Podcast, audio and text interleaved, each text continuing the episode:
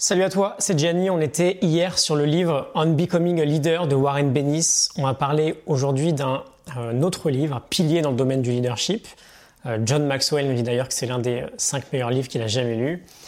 Euh, il est sorti la première fois il y a une trentaine d'années, je crois. C'est euh, The Leadership Challenge de James Kouzis et Barry Posner, deux des plus grands chercheurs sur le domaine du leadership. Et on va parler aujourd'hui de cinq pratiques pour le développer. J'aime bien cette idée que le leadership est à la fois une science, mais aussi un art. Euh, une science parce qu'on est capable, avec l'aide de plusieurs centaines d'études, de déterminer ce qui fait un grand leader, mais également un art parce que chacun exprime son leadership d'une manière qui lui est propre. Et euh, et Posner sont vraiment des chercheurs qui prennent les études très au sérieux. La data est partout dans le livre. Il y a plus d'une centaine d'expériences qui aboutissent sur bah, ce qu'est le leadership finalement, par quoi il se caractérise. Ils ont cherché à découvrir ce que les gens faisaient quand ils étaient à leur meilleur niveau pour diriger les autres. Et on va parler des pratiques communes qu'ils ont retrouvées dans chacune de leurs expériences. Euh, et l'un des premiers points d'ailleurs à sortir de ce livre, c'est quand je te parle de cinq pratiques pour le développer, on a bien le mot pratique. Parce que tout simplement, le leadership se développe. Il y a certains comportements, pardon, certaines pratiques euh, sur lesquelles on peut porter notre attention, sur lesquels on peut s'engager à progresser. Et avec de la constance et de la régularité dans notre pratique, on peut tout simplement devenir un meilleur leader.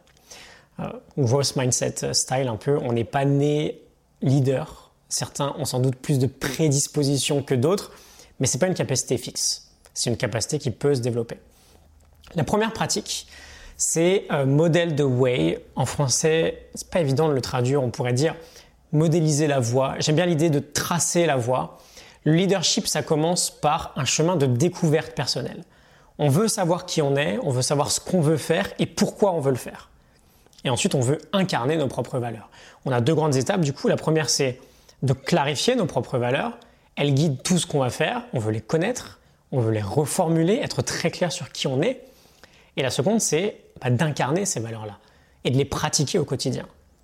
Emerson disait cette phrase que j'adore, Tes actes parlent si fort que je n'entends pas ce que tu dis. Tes actes parlent si fort que je n'entends pas ce que tu dis. On veut montrer l'exemple et agir en cohérence avec nos valeurs.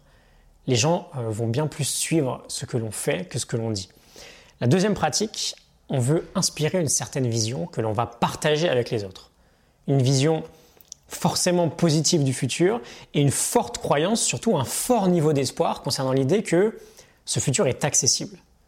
Et donc bien sûr, cette vision doit être partagée, elle doit être communiquée aux autres bah, de sorte à ce qu'ils pensent qu'elle peut aussi leur permettre à eux d'atteindre leurs objectifs ou d'accomplir leurs rêves. Troisième pratique, on veut apprendre à défier les procédures. Ça semble plutôt évident si on a une vision euh, différente du monde. Quoi qu'il arrive, on va avoir de l'opposition.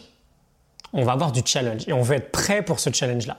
On défie sans cesse les procédures pour rechercher des opportunités, pour rechercher des potentielles innovations et surtout, on embrasse le fait, on en parlait hier, de prendre des risques, de se tromper et d'avancer.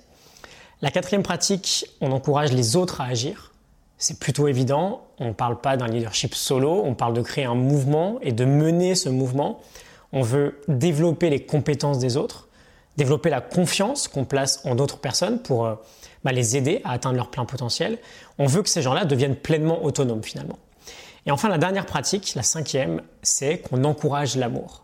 C'est assez sympa de parler de ça. Ils nous disent que euh, l'amour, c'est le secret le mieux gardé du leadership. Euh, l'amour de mener un groupe, l'amour exprimé pour le groupe, l'amour pour toute l'aventure, l'aventure pardon, pour tout le process finalement. On aime ce que l'on fait, on encourage les autres et on est reconnaissant envers tout le monde en fait de euh, chaque petit pas effectué vers cette grande vision partagée par tous. Ok?